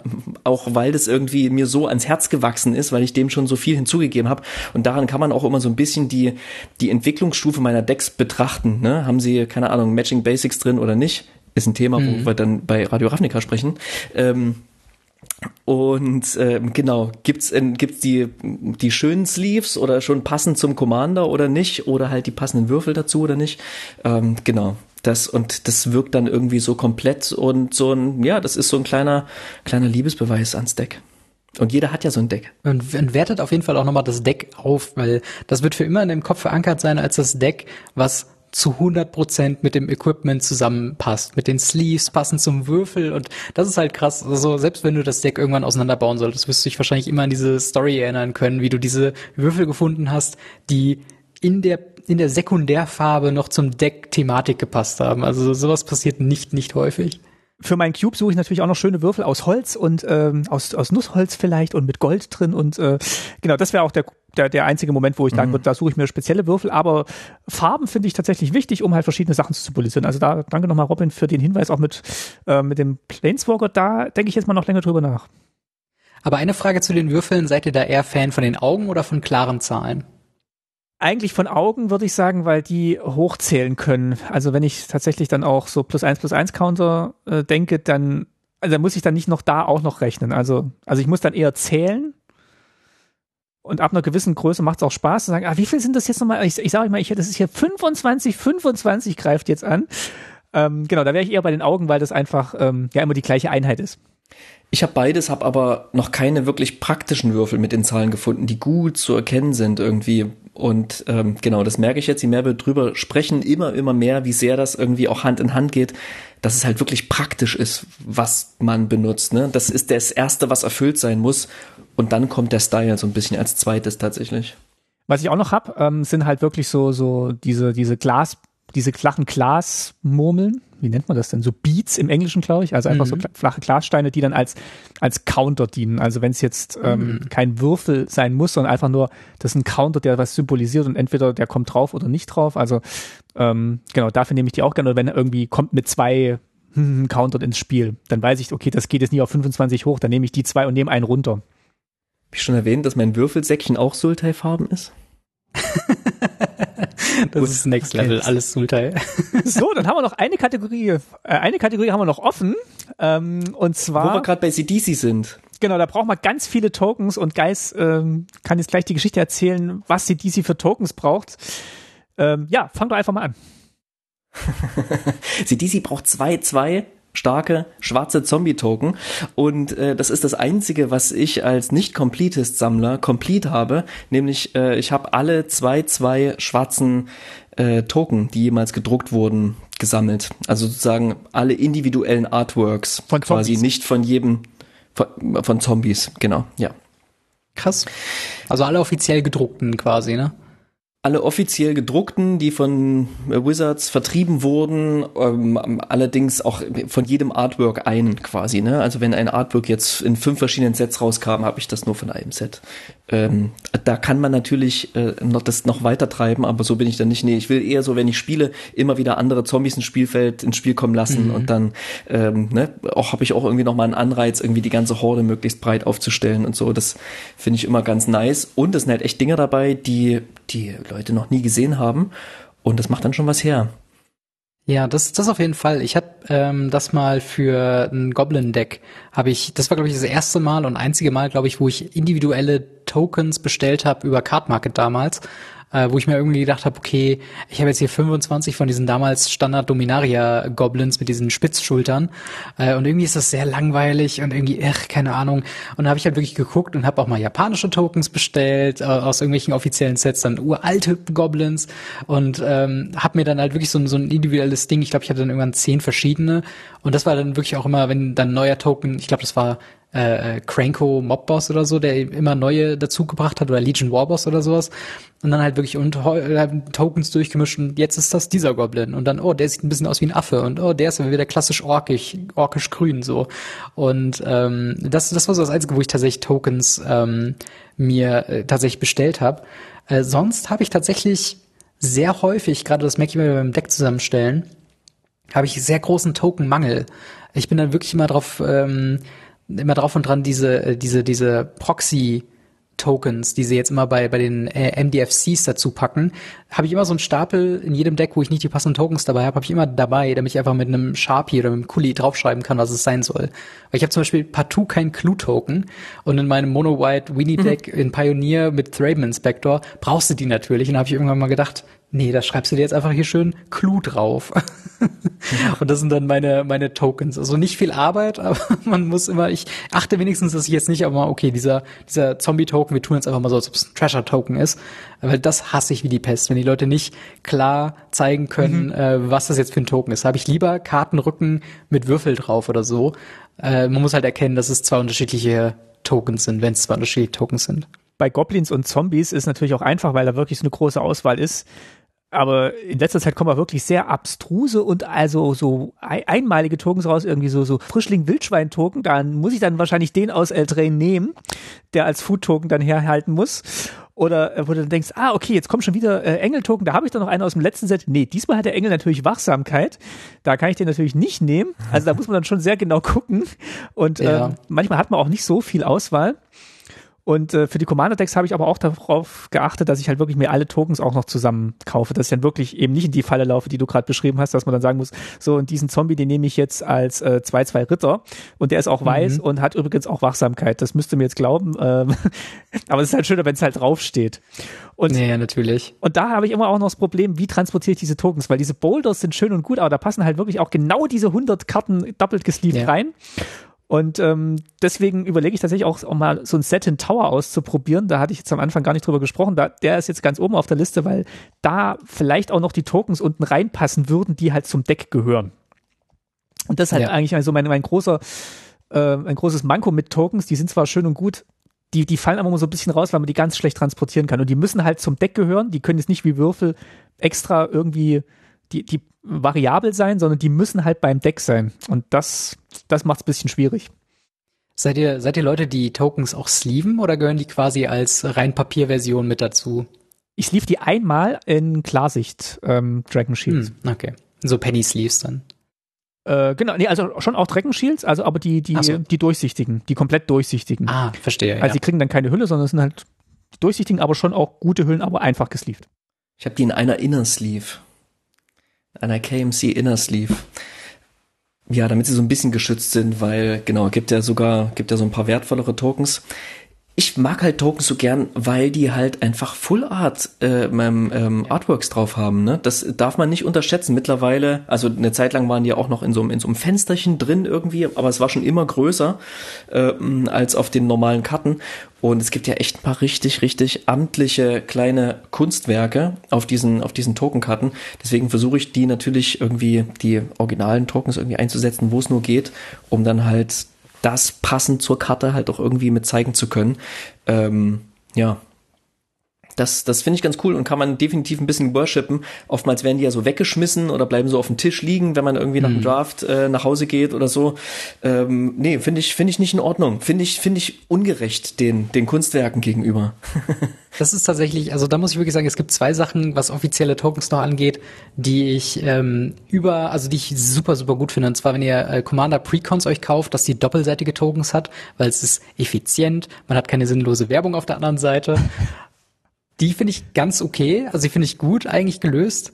Ähm, vielleicht willst, willst, du direkt dazu was sagen? Da muss ich direkt was dazu sagen. Das ist super verwirrend. Also ich finde das gut. Das ist super verwirrend für die Sammlung. Wenn du einen Token suchst ja, okay. und du weißt, äh, da war doch irgendwo, ich hatte doch diesen 3-3 Beast Token, guckst alle durch, dann denkst du, scheiße, wo ist der denn? Und dann fällt dir ein, ach nee, kannst du auch noch auf der Rückseite gucken. Guck mal, ist hier hinten auf der 1-1 Ratte ist noch der Beast Token. Na klar. Ja. Das finde ich, also ja, ist effizient, aber auch ich kann die halt auch nicht schlau sortieren nach Farben, weil das stimmt. Es ist entweder die schwarze Ratte oder es ist der grüne Biestung und ich, ich weiß genau, das andere werde ich immer suchen. Ja, das, das, das ist ein guter Punkt, das habe ich gar nicht so bedacht. Aber ich gehe dann tatsächlich den Stapel Tokens einfach noch ja. umgekehrt durch ja. und gucke einfach, ob da dann der gesuchte Token dabei ist. Ähm, das zweite kennt ihr Creature Forge äh, 3D Figuren Tokens. Ja. Weil das war ja. so eine so eine offizielle WizKids-Geschichte, mhm. wo du auch so boostermäßig, also es waren quasi so so ähm, ja so so so wie soll man sagen Plastiksäcke, die man dann aufgerissen hat. Da war mal zufälligerweise, weiß nicht, ein Sarah Angel Token, also äh, vier vier fliegend Wachsamkeit Token drin oder Zombie Token, Saprolink Token, so die die äh, eingängigsten Tokens, die waren quasi randomized in diesen Beuteln drin. Ähm, wollte ich mir immer mal holen, aber mein Problem ist, die kannst du ja nicht transportieren. Die passen ja, ja erst recht nicht in einen Boulder mit einem Deck. Da brauchst du auch den Token-Koffer. Quasi, ja, so ein Miniaturenkoffer ja. von Warhammer oder so. Mhm. Und die hatten, glaube ich, auch in der, ja, genau. in der genau. Base hatten die dann auch ihre Power Toughness drin, ne? Genau, und wenn sie halt Effekte haben wie Wachsamkeit oder Fliegen, war das auch nochmal in der Base. Ja, das ist schon gut, das ist schon gut. Weil ich hatte mal äh, so Miniaturen bemalt von Herr der Ringe. Da hatte ich dann irgendwann mhm. die Elfentoken genommen, aber die haben natürlich dann nicht dabei stehen, das ist jetzt irgendwie ein 2-1-11 oder ähm, mit, mit Reichweite. Das war dann immer ein bisschen schade, aber das klingt cool. Also mal abgesehen davon, dass es schwer zu transportieren ist, hat das schon Style. Aber würdet ihr damit spielen wollen, wenn ihr jetzt, sag ich mal, zu Hause eine Runde Commander spielt? Ist das was, was ihr ja. griffbereit haben könntet? Ich würde das, also ich würde das machen. Also wenn das wirklich auch ersichtlich ist, was das für eins ist, damit auch der Gegner dann weiß, was es ist, ähm, dann finde ich das cooler als, ähm, als so eine Karte. Weil diese Karten sind natürlich auch immer auf schlechterem Papier mhm. gedruckt bei Wizards, also das merkt man dann auch so ein bisschen, mhm. die, die, die, ähm, die geben dann auch schneller nach irgendwann mal. Mm, also ich finde das cool. Also für, für ein Commander-Deck mit Style würde ich das nehmen. Würdest du damit in den Laden gehen? Nee. Weil das ist, also allein der Transport wird mich schon nerven. Und dann musst du ja, mal gucken total, und, ja. und, dann, äh, dann spielst du gegen jemanden und dann nimmt ihn dann und dann fällt er runter und dann ist irgendwie. genau. Nimm die Finger weg. Du darfst nur meine Karten anfassen, aber nicht meine Tokens. Ja, nee, also äh, nee, also für den Transport wäre es, glaube ich, zu anstrengend und dann äh, ab für zu Hause, so für die gepflegte Runde am äh, späten Sonntagabend, äh, da würde ich das dann auspacken. Ich erinnere mich immer noch sehr, sehr gern, Martin, an die Ziegelstein Tokens, äh, Counter. Tokens Counter, Ziegelstein Counter, die du gemacht hast, die du aus Fimo geformt hast vor dem Amon Cat Pre-Release. Und den Speise-Token, den ich, den ich getöpfert habe.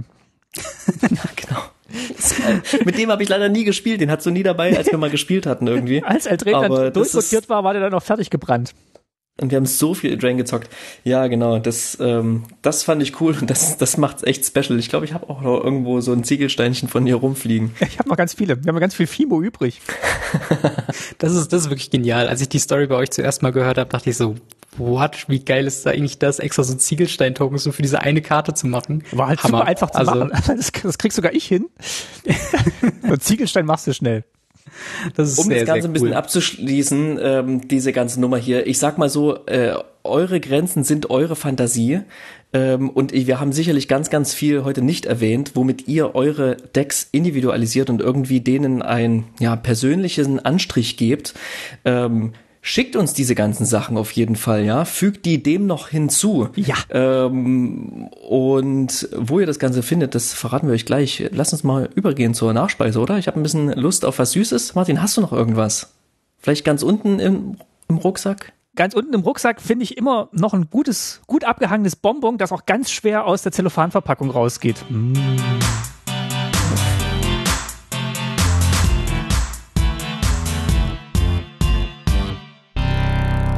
Er muss auch Robin jetzt erzählen, weil ich habe jetzt Mund voll Bonbon.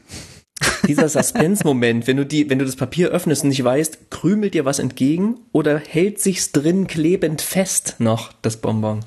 Ein hoffnungsvolles, kann ich das noch essen? Knister, knister, äh, hm, schwierig. Oder ist die, die Plastikverpackung klebt noch am Bonbon? Nee, das kommt lieber weg. Sind Bonbon und Plastikverpackung schon eine Verbindung eingegangen? Liebe HörerInnen, wo ihr uns finden könnt, das wisst ihr, ähm, hauptsächlich auf Twitter unter tasty-mtg. Unterlasst, hinterlasst uns auch eine Bewertung auf den äh, einschlägigen Portalen, wo auch immer ihr uns hört. Aber Robin, wo finden wir dich, äh, euch ähm, und du mit deinen vielen Projekten? Ne, auch neben Radio Ravnica machst du ja noch einiges. Ja, ähm, also erstmal das Wichtigste, Radio Ravnica findet ihr eigentlich überall, wo es Podcasts gibt. Also egal ob bei Spotify oder iTunes oder Apple Podcasts oder was auch immer. Einfach Radio Ravnica suchen. Da solltet ihr das äh, auf jeden Fall finden. Sonst bei YouTube auf meinem YouTube-Kanal. Ähm, Gamery, den, äh, ja, kann ich euch einen Link dazu schicken für die Show Notes oder sowas? Genau, wir buchstabieren es trotzdem Logisch. mal. Ähm. G-A-M-E-R-I-I. Das ist quasi mein Online-Alias und so heiße ich auch tatsächlich bei Twitter, also at Gamery. Ähm, und genau, da findet ihr mich, äh, auch at Radio Ravnica, wenn ihr da äh, dem Radio Ravnica-Account bei Twitter folgen wollt, könnt ihr das da tun. Da posten wir nicht so super häufig was, aber trotzdem äh, immer wieder lustig für Umfragen und auch interessant für uns. Und ähm, ja, für Radio Ravnica im Speziellen ähm, haben wir tatsächlich auch noch einen Discord-Kanal, wo ihr dann nochmal direkter in Kontakt mit uns treten könnt, wenn ihr denn so wollt. Da wäre ich euch sehr dankbar. Ähm, ja, wenn ihr diese Adressen mal auffinden könntet, wäre cool. folgt Robin, folgt Radio Ravnica, hört euch die Sachen, ihr kennt es sicherlich eh schon, aber ähm, ähm, genau, ähm, wenn nicht, dann geht darüber, sagt Hallo, schönen Gruß von Tasty und ähm, ja, lasst uns eine schöne große Magic-Familie sein. Äh, wie gesagt, bei Radio Ravnica gibt's viele News zu hören, also alles das, was es bei uns äh, nicht gibt. und noch mehr. Ähm, genau, am Ende unserer Folge haben wir für unsere Gäste immer eine kleine, ja fast schon Tradition, würde ich sagen. Jetzt schon. Nämlich ähm, gibt es bei uns in der Playgroup die Sitte, dass Leute, die in unsere Playgroup kommen und mit uns spielen, und das in dem Sinne hast du ja mit uns heute getan, Robin, du bist in unseren Podcast gekommen, hast mit uns gesprochen, mhm. ähm, kriegst du natürlich auch einen Magic-Spitznamen von uns verliehen. Den kann man sich meistens nicht selbst aussuchen, den bekommt man verliehen. Und okay. äh, der setzt sich zusammen aus, es ist eine Alliteration, aus irgendwas, was mit deinem, deiner Art und Weise zu spielen zu tun hat und deinem Nachnamen. Mach mal ein Beispiel. Hm. Ist es eigentlich recht, wenn die Leute deinen Nachnamen kennen? Das ist in Ordnung. Ist egal, oder? Der ja. ist nämlich auch noch geilerweise Sturm. Ja. Aber es ist nicht Stormsturm, weil das musst du dir, glaube ich, noch erarbeiten. Soweit ich, du spielst nicht Storm, oder? Nee, noch nicht. Aber ähm, ich, ich muss auch sagen, ich habe kein wirkliches Interesse an Storm, aber es wäre sehr lustig, wenn ich Robin Storm-Spieler oder so hießen könnte. mhm. Da ich zumindest weiß, dass du ein äh, sehr gern Feather spielst und ein Feather-Deck hast und was sehr, sehr stark eben aus Instants besteht und Sorceries, aber vor allem Instants, bist du ab heute für uns der Spontansaubersturm. Nice. Kann ich das Herzlichen übernehmen? Glückwunsch zu diesem einzigartigen Ausgang. Das ist, der gehört dir. Mach damit, was du willst. Hammer. Der Spontanzaubersturm. Baust ein Deck ja. drumrum und äh, machst ja. ganz, ganz viele tolle Tokens, Counter, Sleeves und Boxen. Ja, wir haben, wir haben so ein Labelgerät. Ich glaube, das schreibe ich einfach auf mein Feather Commander Deck. Ja, sehr gut. du kannst es, du kannst auch trennen, wie du willst. Du kannst auch der spontan Zaubersturm nennen, zum Beispiel. Uh, ja. Wie stimmt. du willst. Hat auch einen ja. Ring to it, auf jeden Fall. vielen, vielen Dank dafür, auf jeden Fall. Also, liebe, liebe Leute, vielen Dank fürs Zuhören. Robin, vielen Dank, dass du da warst. Vielen Dank für die Einladung. Also es hat mir super viel Spaß gemacht. Äh, Hammer Sache, das hier, äh, was ihr hier macht. Und ich höre euch echt super gerne Dankeschön. fast jede Folge, cool, aber nicht äh, jede tatsächlich, weil sehr viel Podcasts einfach kommen. Ähm, aber immer wieder, wenn ich reinhöre, ist es immer wieder eine, ein Genuss, äh, so wie Tasty auch sein sollte. Sehr schön. Wir leihen euch jetzt gleich äh, Geis aus äh, für den zweiten Teil dieser Folge, den ihr vielleicht schon gehört genau. habt oder gleich noch hören werdet. Und äh, ja, Geis und ich melden uns äh, in der nächsten Folge wieder mit einer sehr speziellen Folge. Da könnt ihr euch schon mal drauf freuen. Oder äh, oh, als kleinen Wollen wir schon teasern? Wollen wir ankündigen? Ich würde ich hätte jetzt einfach nur Oder gesagt, schon. stay tuned, aber du kannst auch gerne noch mehr sagen. Uh, wir willst. machen den ersten Teil einer, einer neuen Reihe von Artist-Interviews, die wir quasi seit Anfang unseres Podcasts schon planen. Und jetzt endlich gehen sie los. War auch eine gewisse, erstmal, wir brauchten eine gewisse Zeit, uns einzuspielen. Und jetzt geht's los. Und wir haben ein ganz, ganz tolles Interview mit Siddharth Chaturvedi. Ähm, Google den schon mal. Der hat zum Beispiel den Hull Breacher ähm, illustriert. Und wir verlosen, soll ich das schon mal sagen? Was, komm, wir, wir machen, wir hypen schon mal alle Es gibt eine, eine einzigartige, individuelle, unique Giveaway-Verlosung in diesem Podcast, äh, in dieser Episode von Tasty MTG. Also hört da auf jeden Fall rein und alles weitere hört ihr dann in der Episode. Genau. Und bis dahin sagen wir Tschüss und äh, danke Robin, dass du da warst. Bis bald. Bis bald. Ciao. Tschüss.